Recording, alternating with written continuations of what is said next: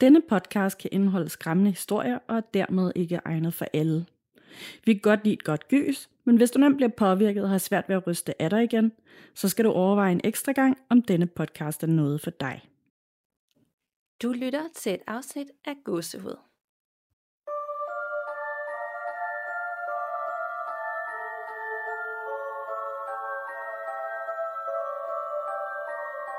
Hej Nanna. Hej Danika. Og hej derude, og velkommen til episode 145. Yay. Ja, snart vi er jo optager hver uge, så er vi jo snart på 160. Jeg føler, det var i går, vi var på episode 100, hvor vi fejrede det. Ja, det er det. Altså, jeg føler hele tiden, der er et eller andet, der kan fejres på en eller anden måde, at sådan, så er det et rundt tal, så er det et halvrundt tal. Det føles lidt som om, vi har jubilæumsepisoder hele tiden. Hele tiden, ja.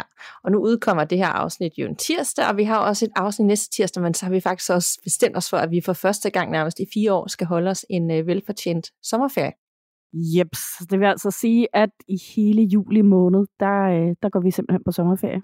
Og det er også rigtig fint, fordi vi laver rigtig mange lytterberetninger, og vi har faktisk rigtig meget brug for snart at få nogle ekstra lytterberetninger. Så jeg tænker sådan helt juli måned, så har folk god tid til at, hvad var det nu, der skete dengang, eller jeg har hørt det her, og så få sendt det ind til os. Så når vi vender tilbage i august, så har vi en masse uhyggelige ting, vi kan dele med jer. Nemlig. Og I har også masser af tid til at tage ud og udforske en masse områder. Det kan være, at I ved, at der er et forladt, måske hjemsøgt sted, et eller andet sted i nærheden af der, hvor I bor. Så er tiden til at tage ud og besøge det nu. Virkelig god reminder. Også til mig selv. Ja, også til mig selv. Men er der sket noget uhyggeligt hos dig, siden vi talte sidst?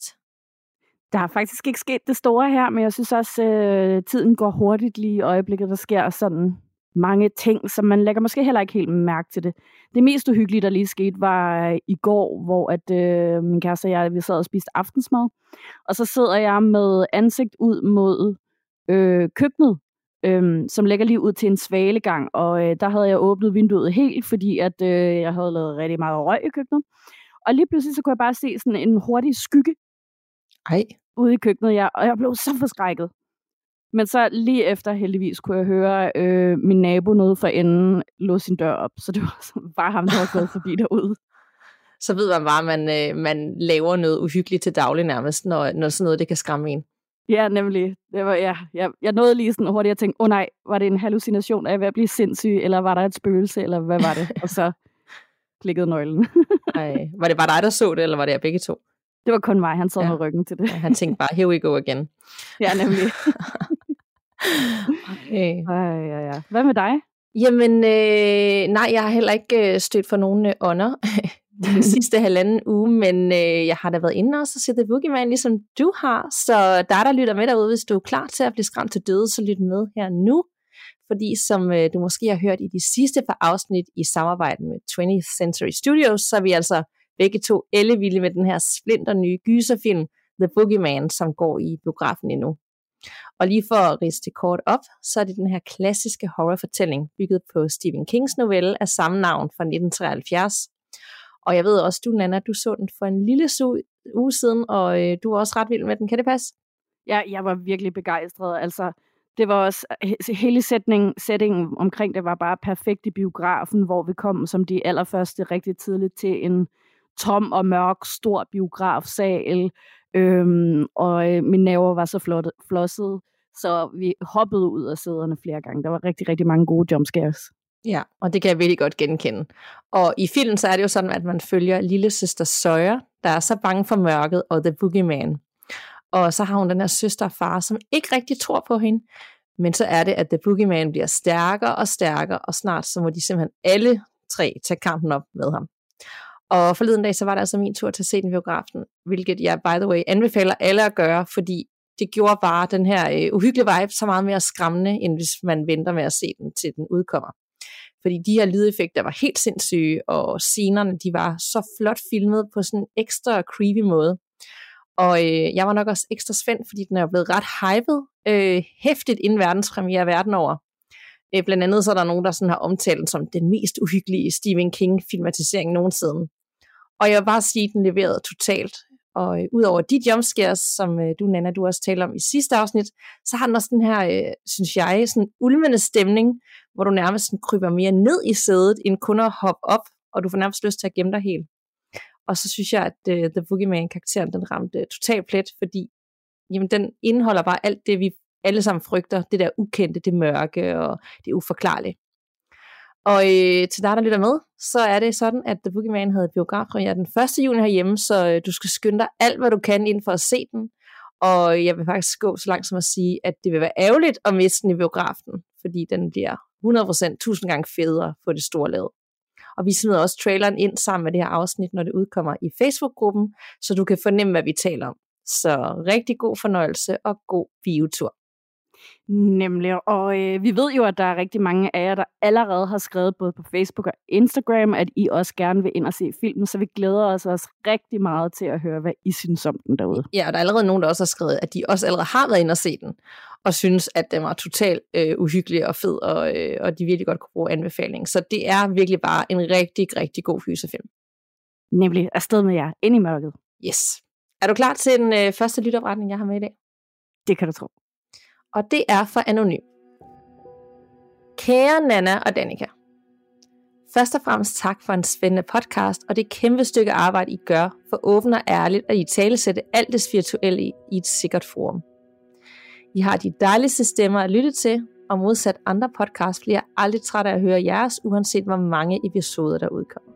Mega, mega mange tak for de ord. Det var virkelig, virkelig sødt. Nu til min første historie. Jeg er en ung kvinde, der altid har været meget jordnær, om end med en forsigtig overbevisning om, at der findes mere mellem himmel og jord. Jeg går på en naturvidenskabelig uddannelse og søger altid at finde en logisk og videnskabelig forklaring på de fænomener, der ikke umiddelbart kan forklares. Dog erkender jeg blankt, at der er visse ting, der nok hører en anden dimension til, men min tilgang til det åndelige er umiddelbart meget rationel, og jeg mener, at rigtig mange ting kan forklares naturligt. Og så er der dem, der falder i den modsatte kategori. Den historie, I får nu, var en hændelse, der skete, da jeg var lille. Omkring 0. klassealderen. Det var en tidlig morgen i sommerferien. Min familie og jeg skulle afsted for tur. Og jeg husker, at jeg stod i gangen i mit barndomshjem og var rigtig langsom om at få sko på, mens de andre allerede ventede udenfor. Hoveddøren var åben. Og fra gangen af kunne man se direkte ind i den store dagligstue. Lige inden jeg endelig skulle til ud til de andre, fik jeg ved et tilfælde kigget ind i stuen, hvor jeg så, at der stod en mand.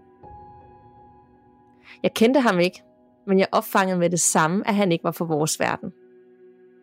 Han havde vinger på ryggen, fuldstændig som man ser det i tegnefilm, når en engel portrætteres, og stod koncentreret og læste i en bog. Manden var cirka 2 meter høj og omgivet af det mest fantastiske lys.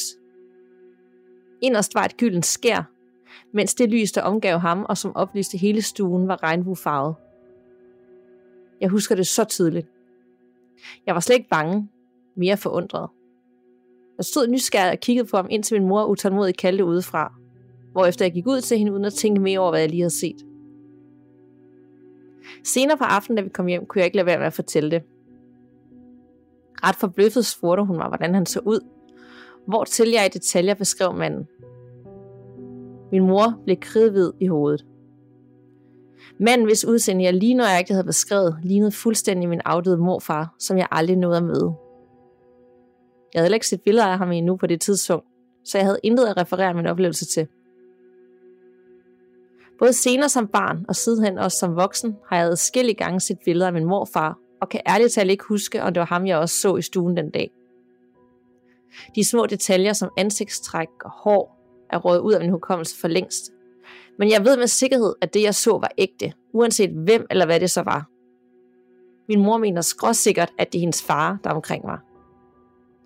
Jeg har aldrig nogensinde set noget lignende siden, og jeg husker oplevelsen som overvældende. Huset, jeg voksede op i, havde i øvrigt ingen anden åndelig aktivitet, som jeg blev mærke i. Så det vil give fin mening, hvis der var nogen, som var tilknyttet mig eller min familie. Jeg tror stadig ikke rigtigt på engle med lysende glorier og kæmpe vinger, som jeg kender den fra filmen den dag i dag. Men jeg tror, det måske var en ånd eller guide, der viste sig som en for ikke at skulle skræmme mig. Men ved dog, måske tager jeg fejl og har set en vaskeægte engel af slagsen. Historie nummer 2. Det var en lørdag aften for nogle år siden. Jeg havde besøg af 5 veninder til noget aftensmad og brætspil, og der var skruet godt op for hyggen. Vi sad med mit spisebord i køkkenet, hvorfra man kan kigge ind i stuen. Pludselig, På en og samme tid blev alle mine veninder stille og lige blege i deres ansigter. Dette var en måde, som lignede totalt en koordineret prank for at gøre mig bange. Men vi har aldrig nogensinde gjort den slags i min venindegruppe. Og desuden ville det være totalt ud af kontekst lige der. Jeg begyndte dog alligevel blot at grine og prøvede at genoptage samtalen, hvor de kiggede mærkeligt på mig og spurgte, om jeg slet ikke så det. Hvad, svarede jeg. Og så kunne de ellers alle berette om, at der svævede en sort mand inde blandt mine møbler i stuen. Igen slog jeg det hen, hvad de lavede sjov. Men jeg kunne mærke, at de faktisk var irriteret over, at jeg ikke tog deres fælles oplevelse seriøst. Det var bestemt ikke alle i selskabet, som troede eller tror på ånder. Men alligevel holdt de på at have set det samme. Og det gør de stadig den dag i dag. Vi har snakket om det mange gange siden. Og selv dem i gruppen, der absolut ikke mener, at det findes, ved med sikkerhed, at de så en sort gennemsigtig mand den aften svæve. De tror blot ikke, det var et spøgelse, men hjernen, der alle spillede den et pus. Utallige gange har jeg forsøgt at få dem til at indrømme det som en scare prank, men hver eneste gang går det den underligt meget på, at jeg forsøger at debunke det. Jeg har aldrig 7-13 selv set eller oplevet noget som helst i den forstand, og jeg er meget lukket over for det. Det eneste, jeg har set, var englen, men ellers har jeg ikke set det eneste følelse, og jeg ønsker det heller ikke. Jeg undskylder meget, hvis det blev for langt, men det var det, jeg havde, og jeg håber, I finder det interessant. Mange hilsner fra Anonym. Det er altid mega interessant at høre, men jeg er også vild med det der med, at man som egentlig ellers videnskabelig person, som beskæftiger sig med det videnskabelige, også anerkender, at der er noget, der bare ikke har naturlige forklaringer. Det synes jeg er så fedt, altså, og det giver jo bare en ekstra sådan, idé om, at det rent faktisk er noget, vi ikke bare kan forklare med noget naturligt. Ja, og jeg synes virkelig, den oplevelse med englen, om det så var en guide, der tog form som en engel for ikke at skræmme hende, eller det var en rigtig engel, eller hvad vi er ude i, at det lød, da hun beskrev den med det der lys, og det var så roligt, og at personen, eller ånden, eller hvad det var, bare stod og læste i en bog. Altså, det lød virkelig som den fineste oplevelse, man kunne ønske sig. Det gør det virkelig, og jeg er så tiltrykket af det der med farver. Jeg elsker også alt, hvad der hedder aura og chakra og alt det her. Så jeg synes bare, at det er så vildt, det der med det gyldne lys. Det kan jeg sådan virkelig forestille mig, så regnbuefarver rundt omkring dem, og have set så vildt ud. Og det beder jeg faktisk mærke i det der med regnbuefarver. Fordi er det så alle de farver altså kombineret, når du også er meget inde i alt det der med aura og sådan noget? Hvis nu vi siger, at det var en engel. Ja. At de sådan ligesom omfavner alle de der farver og de betydninger, de har. Altså, det vil jeg tro. Jeg ved ikke rigtig, hvordan engle ligesom er forbundet med sådan noget med chakra, men på en eller anden måde, så er alting jo forbundet med hinanden, så det vil jeg næsten tro. Og de forskellige farver har også forskellige betydninger, men jeg tænker, at sådan, når det er sådan, alle farverne, alle regnbuens farver, så må det jo være en eller anden form for helhed. Jeg ved det ikke helt. Det er virkelig, virkelig interessant. Jeg kunne godt tænke mig at høre, hvis der var nogen, der sad derude. Vi har jo også folk, der arbejder med det spirituelle professionelt, der lytter med, om der var nogen af dem, der måske havde en idé om, hvad det kunne være, om det var en engel, eller om det måske bare var en guide, der viste sig som en engel, eller om det var morfar, eller hvad det var. Ja, fordi det der med, at det var netop det, jeg blev mærke i, det var de der regnbuefarver, hvor jeg tænkte, det lyder forkert, men altså, at det bare er en ånd eller en guide, at det er som om, at det var et eller andet, der kunne omfavne alt på én gang. Og det var så rent og så smukt, at det var helt ekstraordinært særligt. Ja. Det var min fornemmelse, men uden at vide det. Og jeg kan godt forstå, at man tænker, ej, det lyder lidt langt ud at sige. Men så jeg en engel i stuen. Men ja. Det lyder bare anderledes end de måder, som folk tidligere har beskrevet sådan nogle oplevelser på. Præcis. Altså vi kan jo ikke. Det er jo igen det her med, at det eneste, vi ved, det er, at vi ikke ved noget. Altså, så man kan jo ikke benægte, at de skulle eksistere. Der er også lige, kom jeg i tanke om, en mand, der tidligere har arbejdet, jeg ved ikke, om det var i NASA eller et eller andet. De har jo frigivet de der UFO-videoer og sådan noget. Men en mand fra NASA eller fra efterretningstjenesten eller et eller andet i USA, der har været ude og sige, at ja, det er altså rigtigt det her med UFO'er, og at USA rent faktisk har fysiske UFO'er et eller andet sted. Så ja, vi kan jo ikke benægte noget som helst, men spændende er det hele.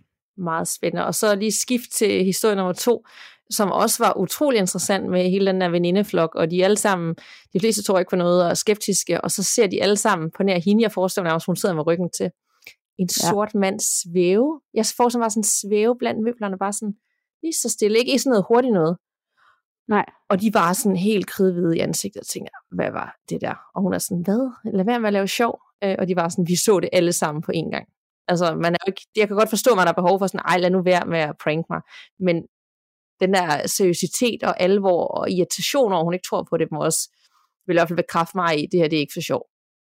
Ja, helt sikkert. Altså, og de har jo så heldigvis den der fælles oplevelse, at man bliver jo altid lidt mere sikker i sin sag, når man bliver bekræftet af nogle andre, der har set det samme. Ikke?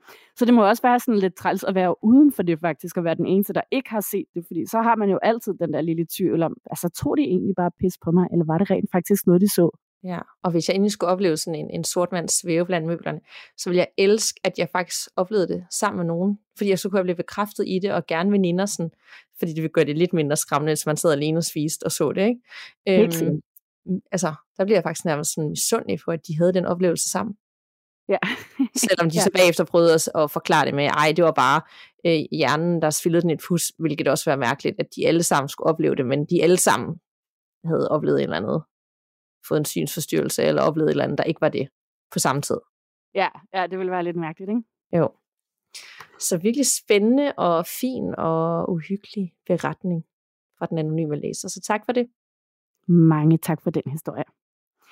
Nå, er du klar til en fra mig? Det er jeg. Godt. Der kommer en her fra Mathias. Og Mathias har en kanal på YouTube, som hedder Distinct Exploring. Hej Mia.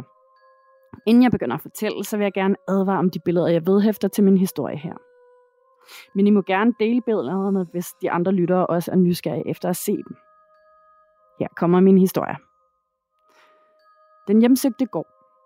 Min kammerat og jeg har en YouTube-kanal, som vi kalder Distinct Exploring, som kan oversættes til anderledes udforskninger. Vi tager til mange forladte, hjemsøgte og historiske steder, såsom gårde, slotte, gamle herregårde osv.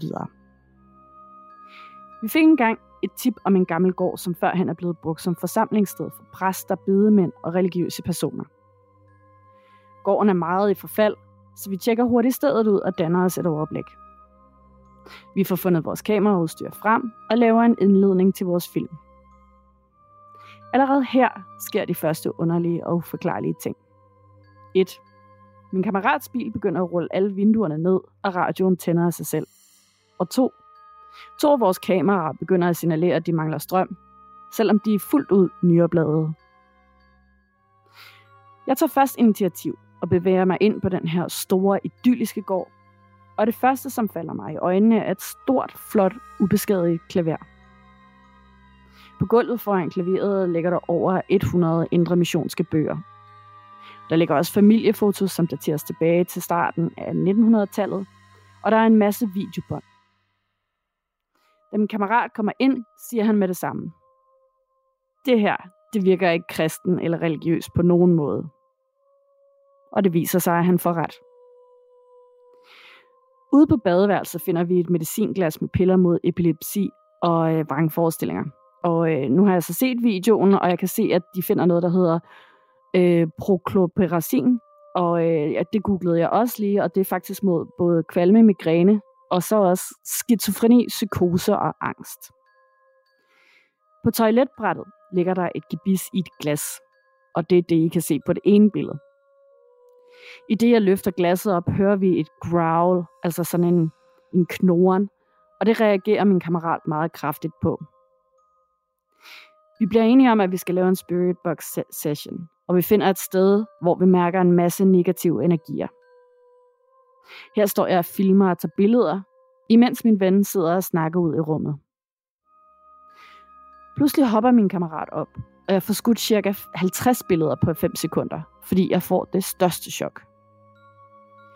Min kammerat udbryder: jeg lyver ikke. Der var en, der hviskede noget på et andet sprog ind i mit øre. Vi får så kigget videoen og billederne igennem på stedet, og finder det her billede. Billedet er vedhæftet. Man ser tydeligt et ansigt eller en hånd. Og efter vi opdagede det her billede, fik vi slukket vores live og forlod stedet omgående. Vi er ikke i tvivl om, at det her intet havde med kristendom at gøre, men det var noget mere okkult. Billederne er allerede blevet renset af min clairvoyant, som siger, at hun væmmes ved billedet, da hun ser en nonne på det. Hun har sagt, at der var dæmonologi i billederne, og at de havde meget negative energier. Så det er selvfølgelig helt på eget ansvar, hvis man gerne vil se dem. Men de er altså blevet renset af clairvoyanten. Der kommer flere beretninger og billeder senere.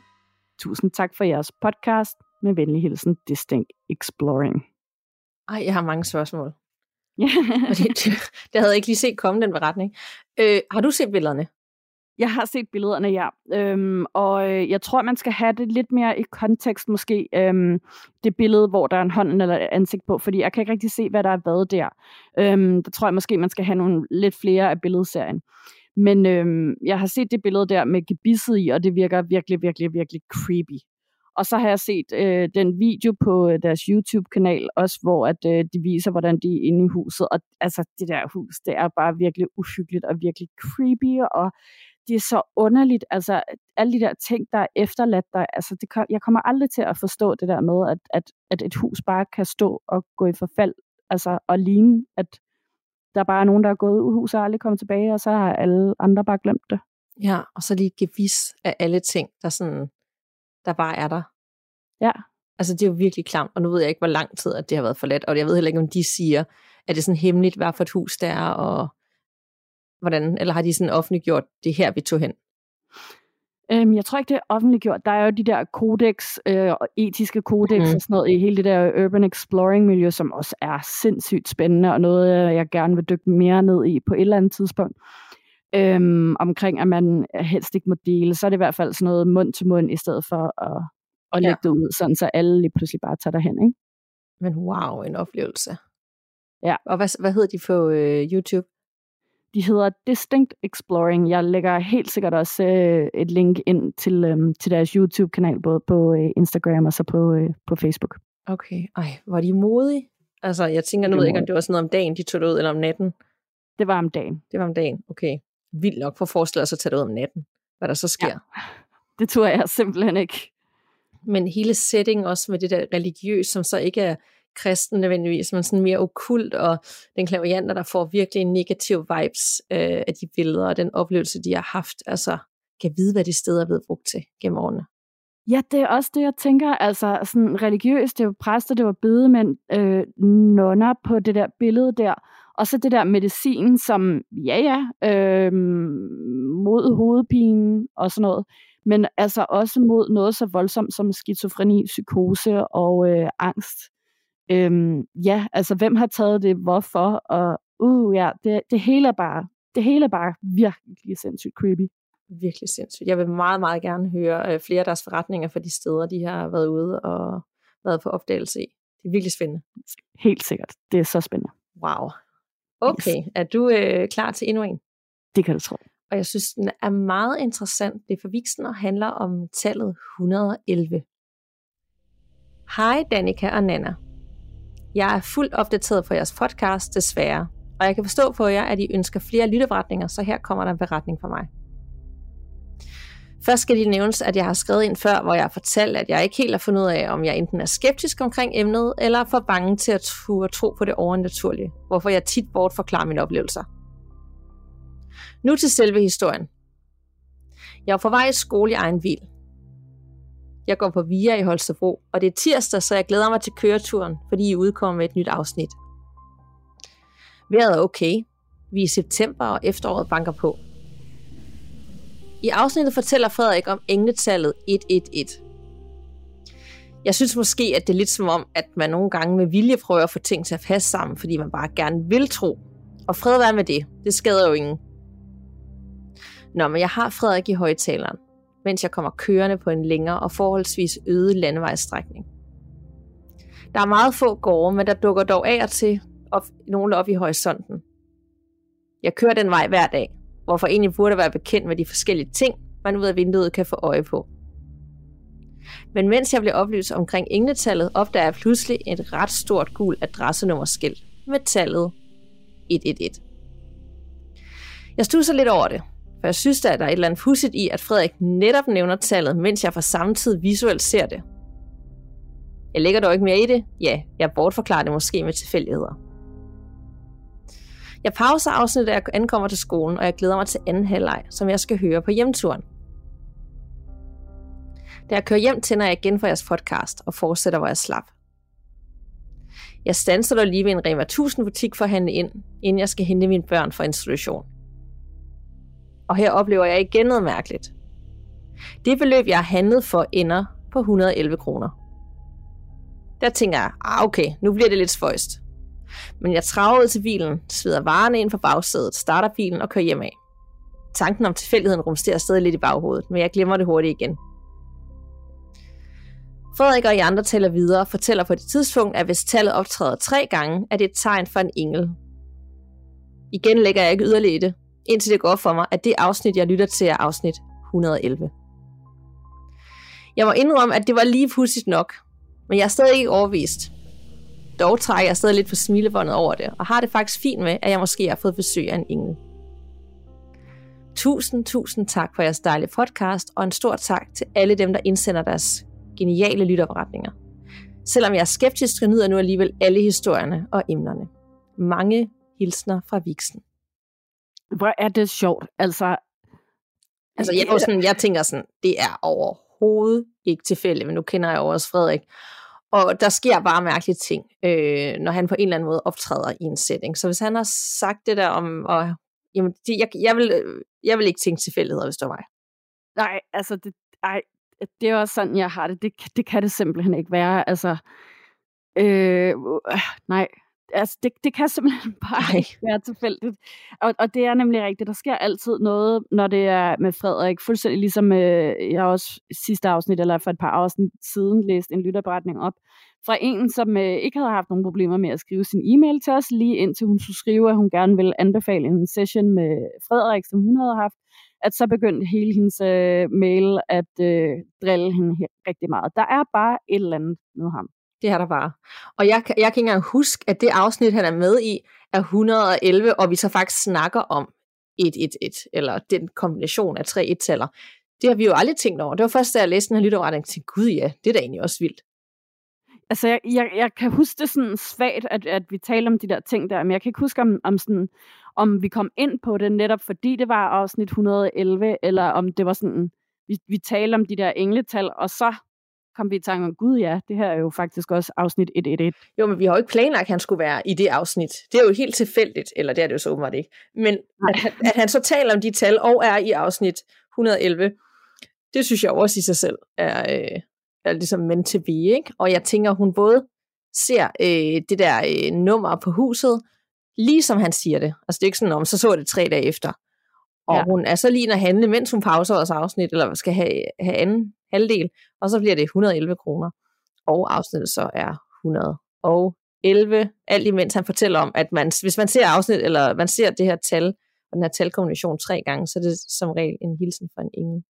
Og ellers så siger man jo også, hvis man ser bare, du ved, meget 11-taller, eller klokken er 11.11, eller hvilken som helst kombination, hvor det ikke er 3 gange, så taler man mere om det sådan en universel besked om, at du er på rette vej, eller det, du har gang i, er det rigtige. Altså, det er jo det tal, jeg ser nærmest i alle mulige kombinationer så tit. Og hver gang jeg ser det, så får jeg den der rosen. Det hele skal nok gå. Du har fat i det rigtige. Ja, det giver mig en tryghed, når jeg ser det. Og det siger hun jo også, vores lytter her, at uanset om man vælger at tro på eller ej, you do you, og det skader jo ikke.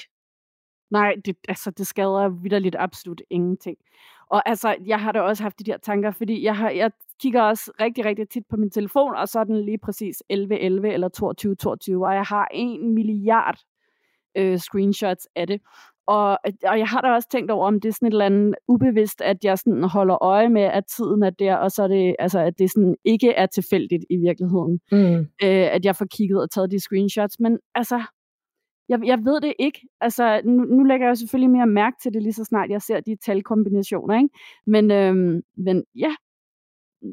jeg ved det ikke. Jeg ved det heller ikke. Jeg ved bare, at på en eller anden måde, så gør det mig glad. Så om ikke andet, så vender det dagen til noget endnu mere positivt, når jeg ser de her tal på en eller anden mærkelig måde, om det så er på min telefon, eller det er et beløb, det ender med, eller på en eller anden bus, eller hvordan nu det er. Så gør det mig faktisk far mere glad og positiv. Ja, det synes jeg også er rigtig, rigtig, rigtig fint faktisk. Ja. Altså, og det kan jo være så mange ting. Det kan også være de der krystaller, vi også har, og det kan være, når man ser en eller anden bestemt slags fugl, eller en bestemt slags blomst, eller et eller andet. Ja. Altså, vi skal i det hele taget også være bedre til bare at tænke, at ting er rare, og så måske ikke tænke dem alt for meget ihjel. Ja, og så bare bemærke de der ting, som man ikke tænker over. Altså, sådan, det er måske også lige sådan reminder om, når der foregår jo alt muligt uden over det, jeg stresser over. Og så bliver man mere bevidst om det, sådan, at netop lægger mærke til fuglene, eller fjerne, eller talkombinationer, eller hvordan det bare er rundt omkring en, som man godt kan glemme, når det hele skal gå rigtig stærkt, og man er travlt. Det er så rigtigt. Det er så rigtigt, ja. Så den der beretning, der var bare et eller andet sådan, selvom det gør sådan, jeg har set en ånd, så var det sådan, altså det kommer i mange former. Nemlig.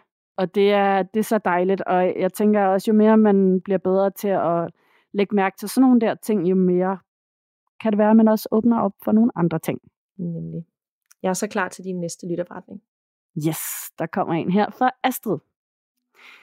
Jeg har et par mærkelige historier, som enten jeg selv eller min mor har oplevet. Jeg er lige begyndt på jeres podcast, og jeg synes, det er så hyggeligt / uhyggeligt at gå tur, mens jeg lytter til den. Første historie. Da min bror og jeg var helt små, begyndte vi pludselig begge to at sige, at der levede en blå mand i vores hoveder, og at han ville fortælle os, hvad vi skulle gøre. Ellers ville han gøre vores forældre fortræd. Det, der skræmmer mig, er, at vi begge to kaldte ham den blå mand, og ingen af os havde snakket med hinanden om det før. Det var så mærkeligt. Heldigvis slap vi af med ham, da min far sagde, at vi skulle gøre det modsatte af, hvad han sagde, og så se, om der virkelig skete noget. Men det gjorde der aldrig. Det mest skræmmende ved den her historie er, at vi flyttede nogle år senere, og fik en nabo, hvis søn min bror blev rigtig gode venner med. Og det skal lige siges, at vi aldrig fortalte nogen om den blå mand, udover vores mor og far. Efter nogle år blev naboens søn syg med anoreksi. En dag ringede naboen og fortalte min mor, at deres søn havde sagt, at han havde en blå mand i hovedet, som fortalte ham, at han ikke måtte spise, for så ville der ske noget med hans forældre. Vi havde altså aldrig fortalt ham om den blå mand, så min teori er, at det måske har været en dårlig energi, eller en ond ånd, som fandt ud af, at den ikke kunne leve af min bror og min energi, men at naboens søn var nemmere at infiltrere. Det er virkelig skræmmende, synes jeg. Anden historie. Da min bror og jeg var små, havde vi meget tit de samme drømme på de samme nætter. Noget vi stadig snakker om i dag, er, at vi drømte en drøm, som gik igen og igen i flere år ved os begge to. I drømmen var der en rød, en blå og en gul hoppebold, som bare hoppede op og ned i et helt hvidt rum. Det var så mærkeligt og skræmmende, for det eneste, der skete i drømmen, var, at bolden hoppede, og så at rummet altid var hvidt. Helt hvidt. Tredje historie. Mine forældre flyttede meget rundt, da min bror og jeg var små. En gang boede vi på en gammel gård i Jylland. Min bror og jeg synes, det var hyggeligt, og jeg husker ikke, at jeg oplevede noget hyggeligt. Men det gjorde min mor. Nogle nætter kunne hun slet ikke sove. Deres soveværelse var vendt ud mod en stor have og nogle marker. Og mange gange vågnede hun op, fordi hun hørte en mand stå og råbe surt derude. Hun hørte også golfbolde blive skudt ud over vores græsplæne og markerne. Hun hørte den her mand så mange gange, at hun til sidst var nødt til at spørge, om der havde været noget på vores grund, før vi flyttede ind. Om det enten havde været en mand, som spillede meget golf, eller en stor golfklub. I huset var der et stort loft, som man kunne trække en stige ned fra, og så på den måde klatre op på loftet. Vi havde altid stigen klappet sammen, så også børn ikke kunne klatre på den og falde ned fra den. Men min mor hørte folk gå rundt på loftet og have samtaler. Hun så også skygger. Og det er ret uhyggeligt, når man bor på en gård, og ens nærmeste nabo i hvert fald er 400-500 meter væk.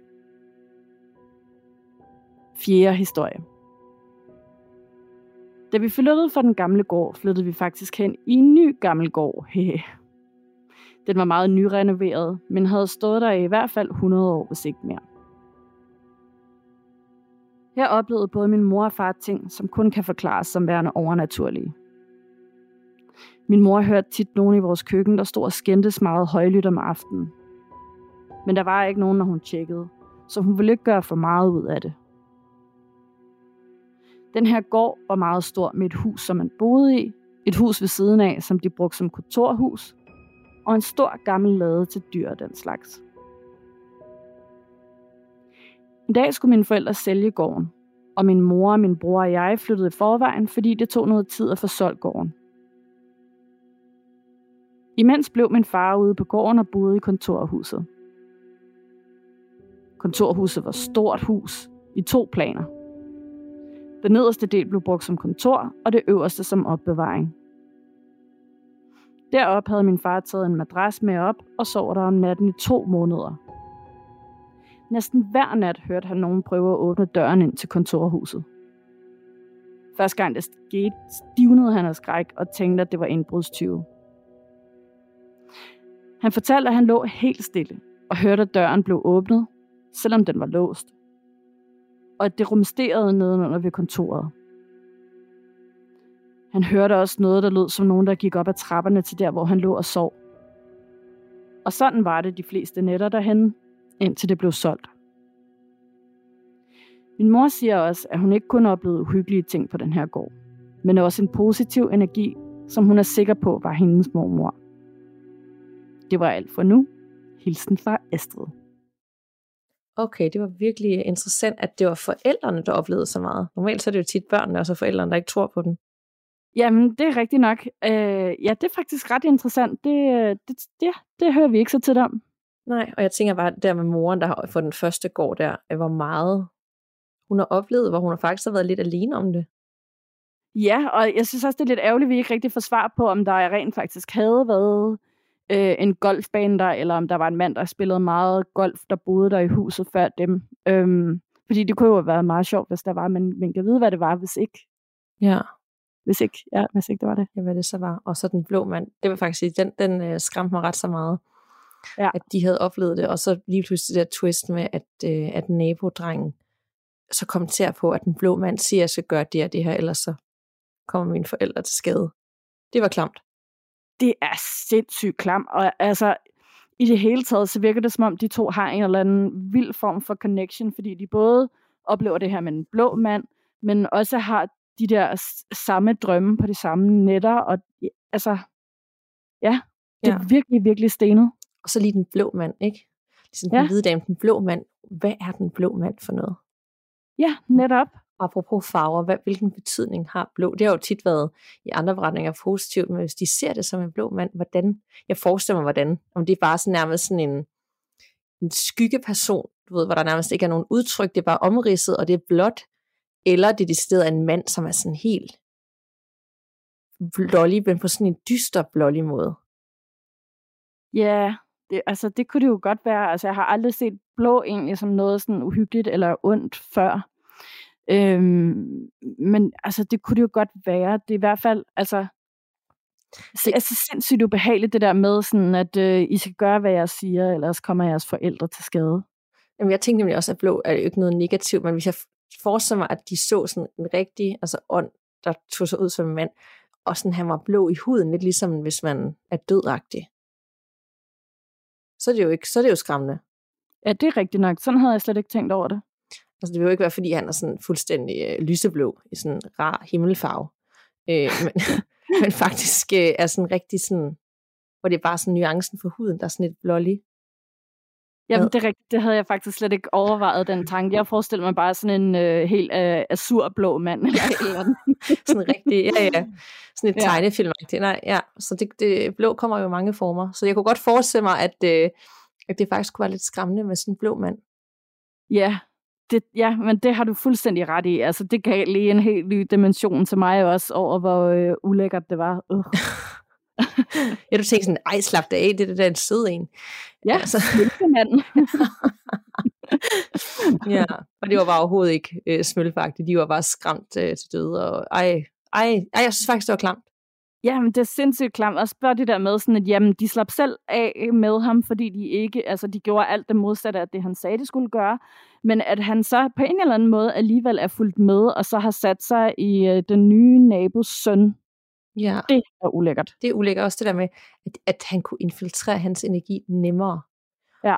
Og det synes jeg, det der med, sådan, at hvis man, det har vi hørt om før, hvis man er et dårligt sted i sit liv, eller ja, ikke lige, der er nogle andre ting, der fylder, at så kan sådan nogle negative energier, og det er jo uanset om det er spirituelt, åndeligt, eller det er den virkelige verden, så påvirker det jo en mere, end hvis man er et super godt sted. Ja. Og det synes jeg bare var tankevækkende i forhold til, at alt det, vi omgiver os med, levende eller dødt, det påvirker os, især når vi ikke er et optimalt sted. Ja, det er så rigtigt. Ej, jeg synes, der var et eller andet i den beretning, og alt det der med moren, der oplevede alt det der, og også faren til sidst, jeg fik bare ikke sådan en rar vibe. Udover at moren sagde, der var også en positiv energi i mormoren, der nok passede på hende, og det var da virkelig rart, når de også skulle opleve alt andet. Ja, det vil jeg også godt sige. Altså, puha, godt at det skete. Ja. Hold op. 4 meget forskellige beretninger, alligevel meget uhyggelige. Og så havde vi nærmest sådan et engletema i dag, både med 111 og englen i den første beretning, der sidder og læser i en bog. Så vi, nogle gange det er også sjovt, at vi har de der temaer, uden at vi ved det, som om vi ubevidst vælger nogen, der hører lidt sammen. Ja, det er det, ikke? Og så kan vi begynde på hele den der samtale igen med, er det tilfældigt, eller er det ikke tilfældigt, ikke? Det kan vi, og derfor så tænker jeg heller ikke, det er tilfældigt, når du sender din lytterberetning til os, for der er sikkert en mening med, hvorfor vi skal fortælle det, du har hørt fra andre, eller du selv har oplevet, og så er det altså til gåsehudpodcast@gmail.com, og det er gåsehud med 2 A'er, og så får vi listen op her i podcasten. Vi er på Facebook under gåsehudpodcast, der er total gang i Facebook-gruppen, og vi er på Instagram, også under samme navn, og som altid, rate os, hvor end du hører med, og så bliver vi så glade. Var det ikke det hele, jeg kom omkring der, Nanna? Jo, det synes jeg. Jo, og forresten, husk nu at få set The Boogeyman i biografen, mens den kører. Det må du simpelthen ikke gå glip af. Den er virkelig uhyggelig, og hvis du lige har brug for sådan en sommergys. Altså, og hvem har ikke det? Det har vi altid. Så tusind tak for snakken, Nanna. I lige måde. Vi lyttes ved, og pas på derude. Man ved jo aldrig, hvad der venter bag den næste dør.